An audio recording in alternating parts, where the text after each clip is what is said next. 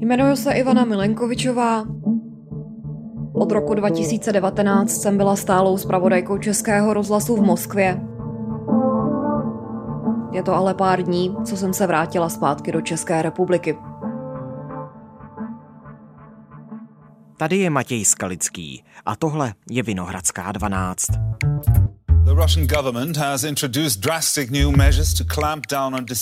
Ruští poslanci jednomyslně schválili zavedení trestní odpovědnosti za šíření nežádoucích informací o situaci na Ukrajině.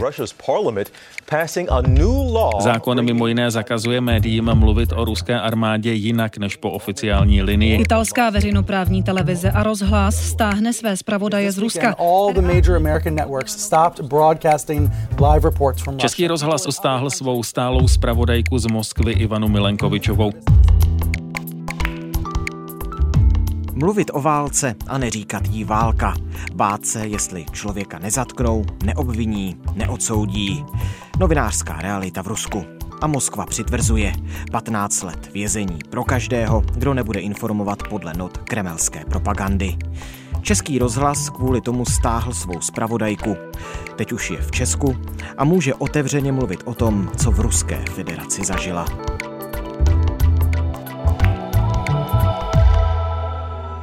Spravodajka Českého rozhlasu v Ruské federaci. Podrobně o tom teď budeme mluvit se spravodajkou radiožurnálu v Moskvě. Teď budeme mluvit eh, s moskevskou spravodajkou. Dnes je pondělí, 14. března. A pojďme na úvod zpřesnit. Ivana Milenkovičová, naše spravodajka. Česká spravodajka Ivana Milenkovičová. Ivana Milenkovičová. Ivano, hezké dopoledne. Jsme ve spojení.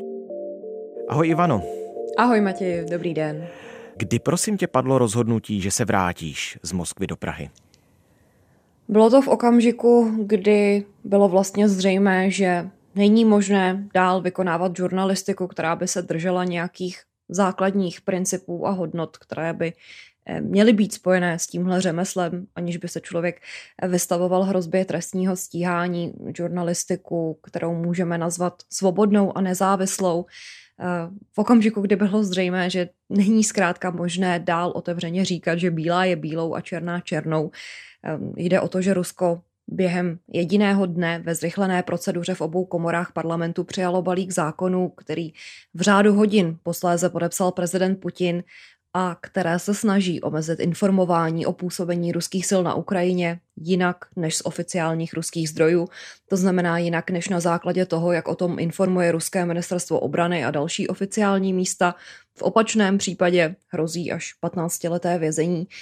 V zásadě tím byla mimo zákon postavená možnost poukazovat ve spravodajství třeba na informace poskytované ukrajinskou stranou, na západní zdroje, používat slova jako válka nebo invaze, protože Rusko vpád na Ukrajinu označuje za jakousi zvláštní vojenskou operaci. Člověk by sice mohl slovíčkařit, mohl by kličkovat, snažit se různě vyhýbat těmto termínům, ale ani tak neexistuje záruka, že by nebyl ruskými orgány stíhaný, protože ta zmiňovaná nová legislativa je mimořádně vágní a umožňuje velmi širokou interpretaci toho, co bude považované z pohledu ruských úřadů za dezinformace nebo v uvozovkách za nepravdivé informování o působení ruských sil na Ukrajině.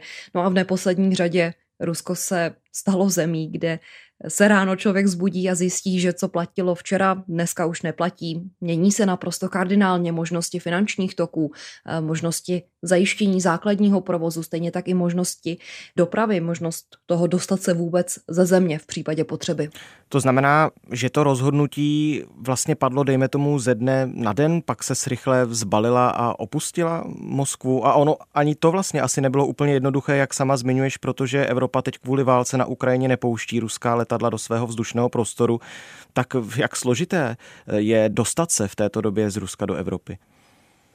Člověk má jenom velmi omezené možnosti, především pokud jde o leteckou dopravu. Stále existují sice letecká spojení do zahraničí, ale v posledních dnech se výrazně zúžil seznam destinací, kam se ještě dá z Ruska dostat. Ehm, nejde totiž jenom o to, že desítky zemí zavřely pro ruská letadla svůj vzdušný prostor a naopak, ale i o to, že ruští dopravci sami přestali létat i tam, kam by teoreticky ještě mohli. A to proto, že eh, zahraniční leasingové společnosti začaly požadovat, aby jim kvůli sankcím ruští operátoři vrátili letadla. Takže ruští dopravci v obavách, že jim začnou na leasingovaná letadla v cizině zabavovat, zkrátka raději zrušili všechny lety do ciziny. Státní letecká společnost Aeroflot ruší všechny lety mimo Rusko a Bělorusko. Informovala o tom agentura TAS. Evropská unie kompletně uzavře vzdušný prostor pro ruská letadla. Podle šéfky Evropské komise Ursuly von der Leyenové tím v Evropě také končí soukromé tryskáče oligarchů. V zásadě je tedy teď situace taková, že existuje několik málo páteřních linek do ciziny, které provozují zbývající zahraniční aerolinky. Jsou to společnosti ze zemí, které se rozhodly nepřipojit k sankcím, takže jde o lety do Istanbulu, do dalších destinací v Turecku, do Spojených Arabských Emirátů, do Arménie nebo třeba do Srbska.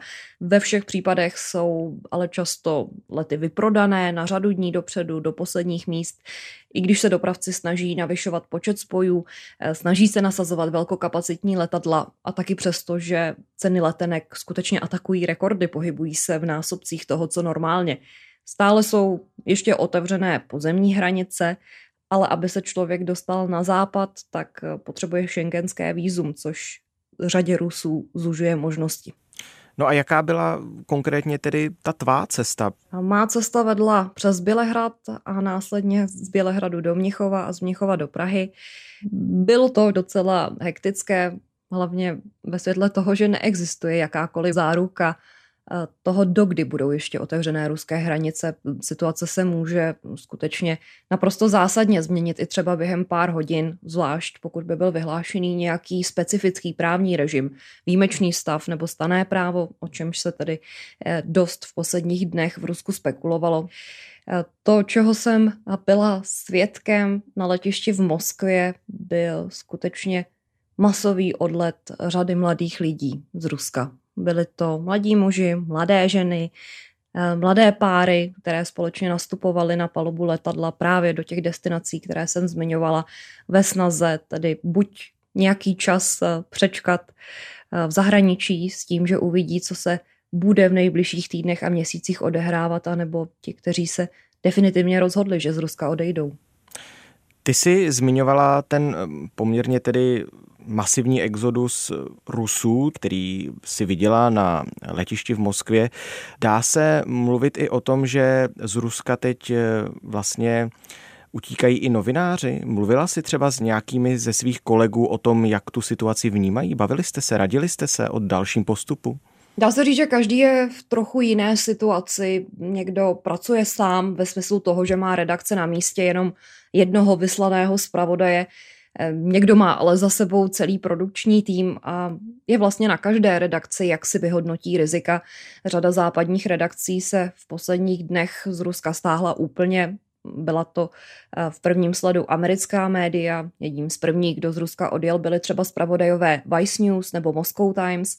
Ehm, následovaly velké mediální domy, televize, agentury i z Evropy, z Německa, Francie, Itálie, Skandinávie a dalších eh, zemí. Na druhou stranu je i nemálo redakcí, které sice ještě stále mají své lidi fyzicky přímo v Rusku, ale od eh, přijetí té zmiňované nové legislativy nepublikují vůbec, anebo jenom velmi omezeně.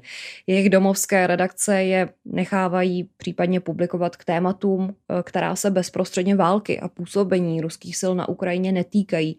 Eh, často z velmi prozaických důvodů, aby mohli ukázat, že zrovna oni tam někoho stále ještě mají, ale je to svým způsobem taková hra s publikem. A jak moc se musela ty konkrétně teď tedy hlídat v tom, co říkáš, jak referuješ o válce na Ukrajině? Ono nejde jenom o to, co člověk říká, jestli může nazývat věci pravými jmény, tedy válku válkou, invazi invazí, eh, nikoliv jakousi speciální vojenskou operací, ale i o to, kde a jak se třeba pohybuje. Rusko je zemí, která uplatňuje řadu regulací vůči cizím státním občanům. Jsou například vymezené zóny, do kterých mají cizinci úplně zakázaný přístup, buď že jsou tam nějaké vojenské nebo jinak citlivé objekty, anebo že jde o pohraniční pásmo a ke vstupu je potřeba speciální povolení od tajné služby FSB a zvlášť v současné době, kdy se děje, co se děje, A jako novinář si toto člověk musí pečlivě hlídat. Musí si pečlivě hlídat, že se za žádnou cenu nedostane do nějaké takovéhle zóny, která často ani není nějak označená, když se k ní člověk blíží. Nebo při nejmenším by se to měl hlídat tím spíš, že v česko-ruské bilaterální rovině je několik takových velmi citlivých kaus, které, řekněme, osobu českého zpravodaje vystavují určitému vyššímu riziku toho, že by mohl být zadržen a že by mohl být obviněn na základě eh, nějakých nepodložených důkazů z jaksi nepatřičného chování. Narážím tím na kauzu Rusa Alexandra Frančetyho, kterého loni na podzim zadržela česká policie a kvůli jeho angažmá na Krymu během ruské anexe teď o jeho vydání žádá Ukrajina. Na letišti v Praze Ruzini zadržela policie Rusa údajně zapojeného do anexe Krymu Ruskem. V okolí Sevastopolu vedl rozvědnou skupinu Severní vítr. Soud v Praze připustil vydání Rusa Alexandra Frančetyho k trestnímu stíhání na Ukrajině ale je to i třeba kauza zadrženého ruského novináře Ivana Safronova, kterého viní ze spolupráce s českou rozvědkou. Ruská bezpečnostní služba zadržela poradce vesmírné agentury Roskosmos a bývalého novináře Ivana Safronova. Safronov do svého zatčení pracoval pro kosmickou agenturu Roskosmos. Teď ale čelí obvinění z vlasti zrady. Podle úřadů měl předávat vysoce klasifikovaná vojenská tajemství agentům v České republice. Moskevský soud zamítl odvolání Ivana Safronova proti prodloužení vyšetřovací vazby.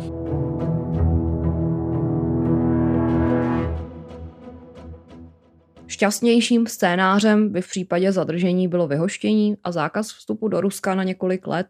Takže když jsem se třeba v minulých týdnech pohybovala v jeho ruské rostovské oblasti, která sousedí s Ukrajinou, tak jsem si mimořádně pečlivě musela hlídat, jestli náhodou vesnice, do které se chystám jet natáčet, už náhodou neleží v oné pohraniční zóně, která přitom opravdu není často nějak označená. I tohle je tedy takový specifický a ne zrovna příjemný aspekt práce za současných podmínek v Rusku. A byla jsi v kontaktu třeba i s nějakými ruskými novináři? Jak vážná je ta situace současná pro ně? Eh, situace ruských novinářů je o to tíživější, že my, co by zahraniční korespondenti, se aspoň máme kam vrátit, máme kam ujet. Můžeme se zbalit, byť třeba za dramatických okolností, ale máme v zásadě tu možnost z Ruska odjet, a žít normální život, vykonávat dál svou profesi někde ve své domovské zemi. Oni řeší dilema, nejasnou budoucnost a to, jestli se vůbec budou mít jak živit, když z Ruska odjedou. Ehm, těch, kteří se už v minulých letech ve světle určitého dlouhodobého tlaku a bezpečnostních rizik, ale navzdory tomuhle všemu rozhodli a není jich málo, že z Ruska odejdou, ehm, budu za všechny jmenovat, jsou to třeba autoři, kteří dneska píší do deníku Novaja Gazeta. Je to například známá ruská novinářka Julia Latininová. Ta emigrovala už před lety. Eh, poté, co jí někdo zapálil auto a několik lidí v domě, kde bydlela, se otrávilo plynem, Novaja Gazeta asi před měsícem informovala, že z Ruska z bezpečnostních důvodů odjela i investigativní reportérka Jelena Milašinová, ta se věnovala především Čečensku. Eh, do zahraničí se už dřív přesunuli, nebo tam vznikaly eh, někdy celé redakce. Z Lotyšské Rigi publikuje spravodajský web Meduza. V posledních dnech do ciziny ujela řada novinářů z jediné, teď už neexistující nezávislé televize Došť. Это последний был выпуск новостей. И пауза небольшая, которую делал телеканал Дождь. Eh, nebo i třeba novináři rusové, kteří mají dvojí občanství a kteří pracovali pro západní mediální společnosti. Já osobně vím o tom, že takto odjeli někteří kolegové, kteří pracují třeba pro francouzská nebo pro britská média.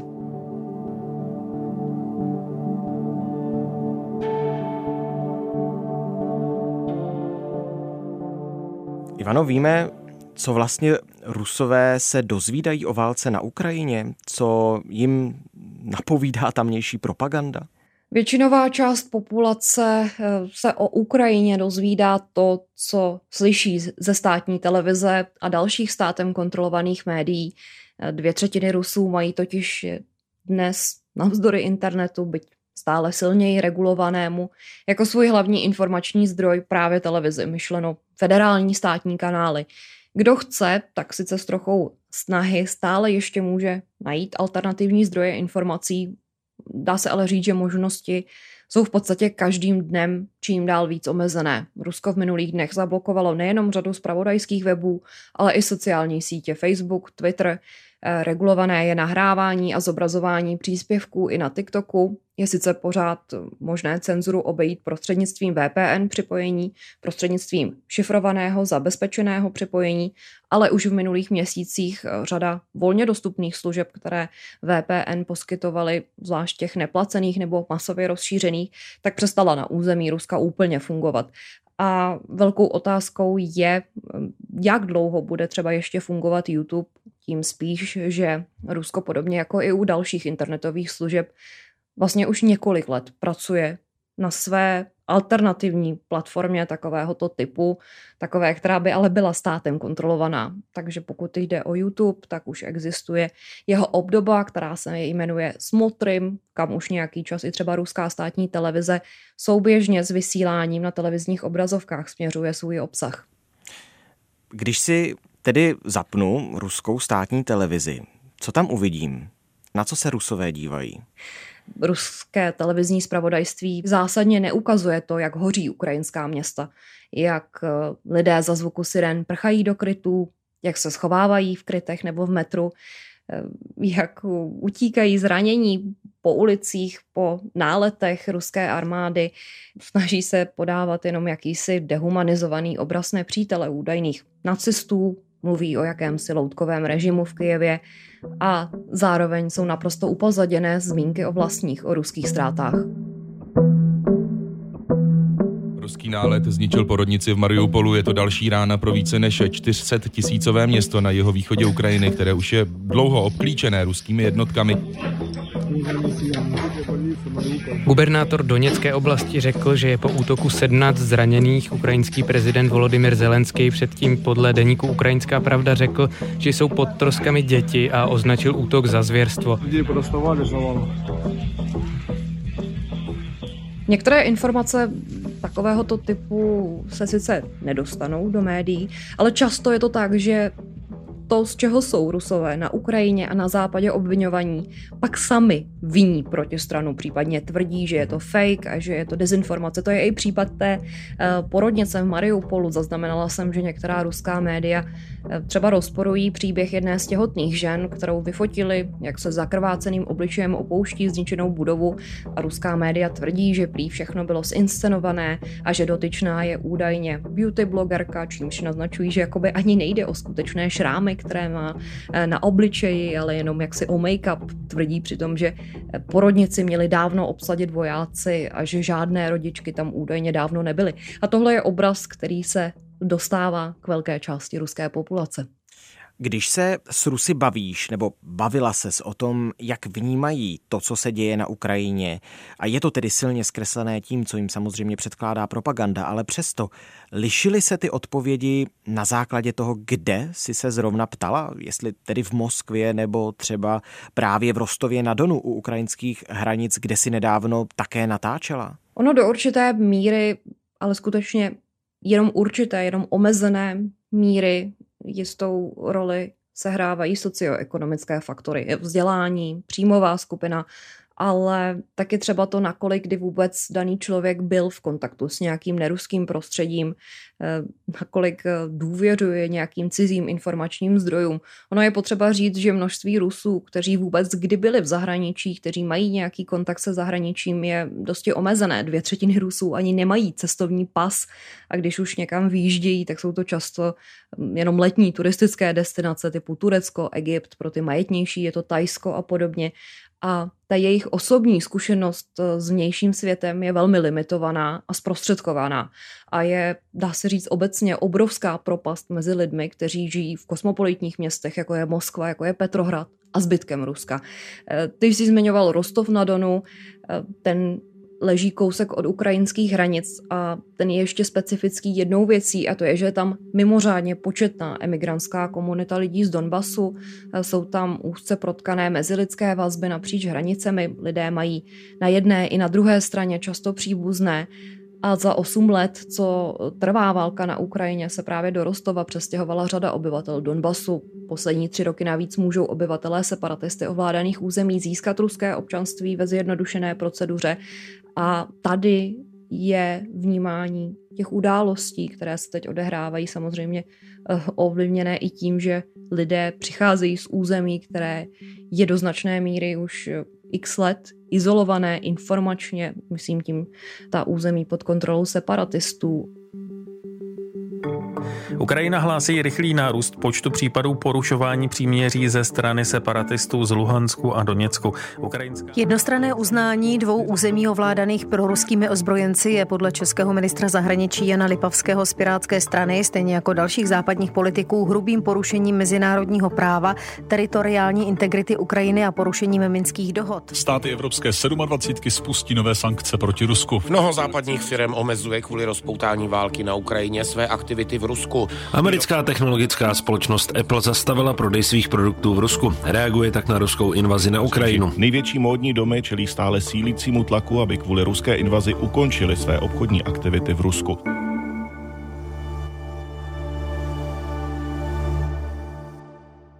Ty jsi ještě před pár dny byla v hlavním městě Ruské federace v Moskvě.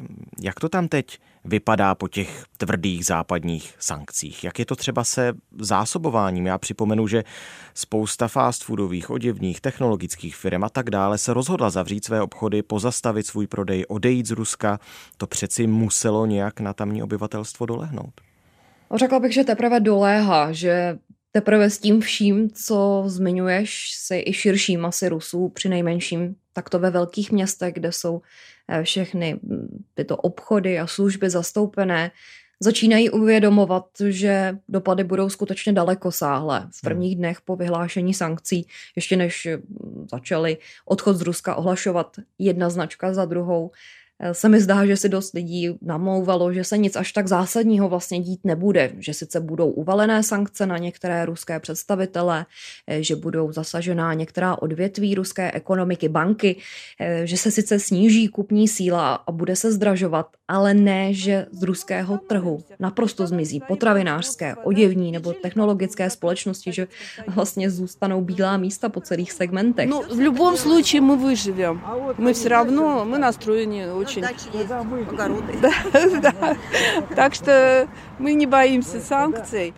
Sice už jsem zaznamenala ohlasy, že všechny tyhle značky budou i dál dostupné třeba v Číně, ale na rovinu nebude to už záležitost dostupná pro každého. Věci se sice budou nejspíš pašovat. Hm, ti majetnější si budou moci dovolit vyjet i na nákupy přímo do Číny, případně do dalších zemí, hm, takových, které budou ochotné Rusům vydávat víza nebo s nimi mají bezvízový styk.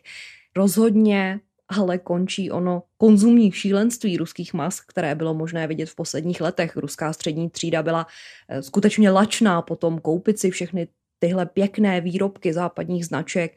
Eh, stavěla se v posledních letech mamutí obchodní centra jedno za druhým, skutečně jedna z největších v celé Evropě. Eh, Rusové prahly po značkách, snažili se poměrně okatě ukazovat na venek svůj sociální status tímto způsobem a zvlášť mladí rusové, kteří nezažili minulý režim, eh, tak ti to brali za co si samozřejmého a to už teď neplatí. Ivano, ty jsi byla v Rusku skoro tři roky. Já si ještě velmi dobře pamatuju, když jsme se tady v Praze loučili s tím, že prostě odvážíš svůj domov asi 1700 kilometrů daleko, měníš kompletně svůj život, pracovní, osobní.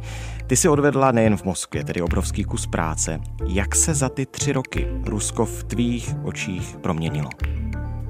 Řekla bych z autoritativního režimu, který neskrýval značný apetit k tomu dál omezovat práva a svobody svých občanů, že se Rusko změnilo v režim, který se dosti přímočaře a neskrývaně vydal cestou k totalitarismu. K totalitarismu ve své nejčistší podobě.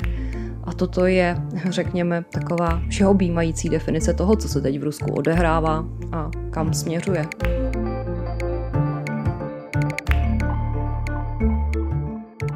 Ty se teď budeš zabývat eh, děním v Rusku tady odsud z Prahy.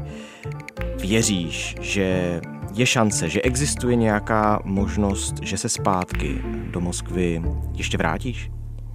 Nezávisí to samozřejmě jenom na mě, je to rozhodnutí eh, i redakce českého rozhlasu a bude se to odvíjet od nějakých objektivních podmínek na místě. Budeme to sledovat. Samozřejmě, pokud taková možnost bude, tak ji využijeme, ale v tuto chvíli nejsem schopná říct, kdy a jestli vůbec to bude možné.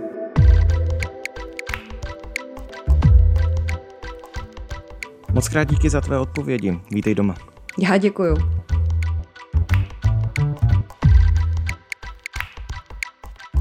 Takový byl dnešní díl Vinohradské 12. Mluvil jsem se spravodajkou Ivanou Milenkovičovou o Rusku, o válce na Ukrajině, o práci novináře v zemi, kde za popsání věcí tak, jak jsou, hrozí vězení. Naslyšenou zítra.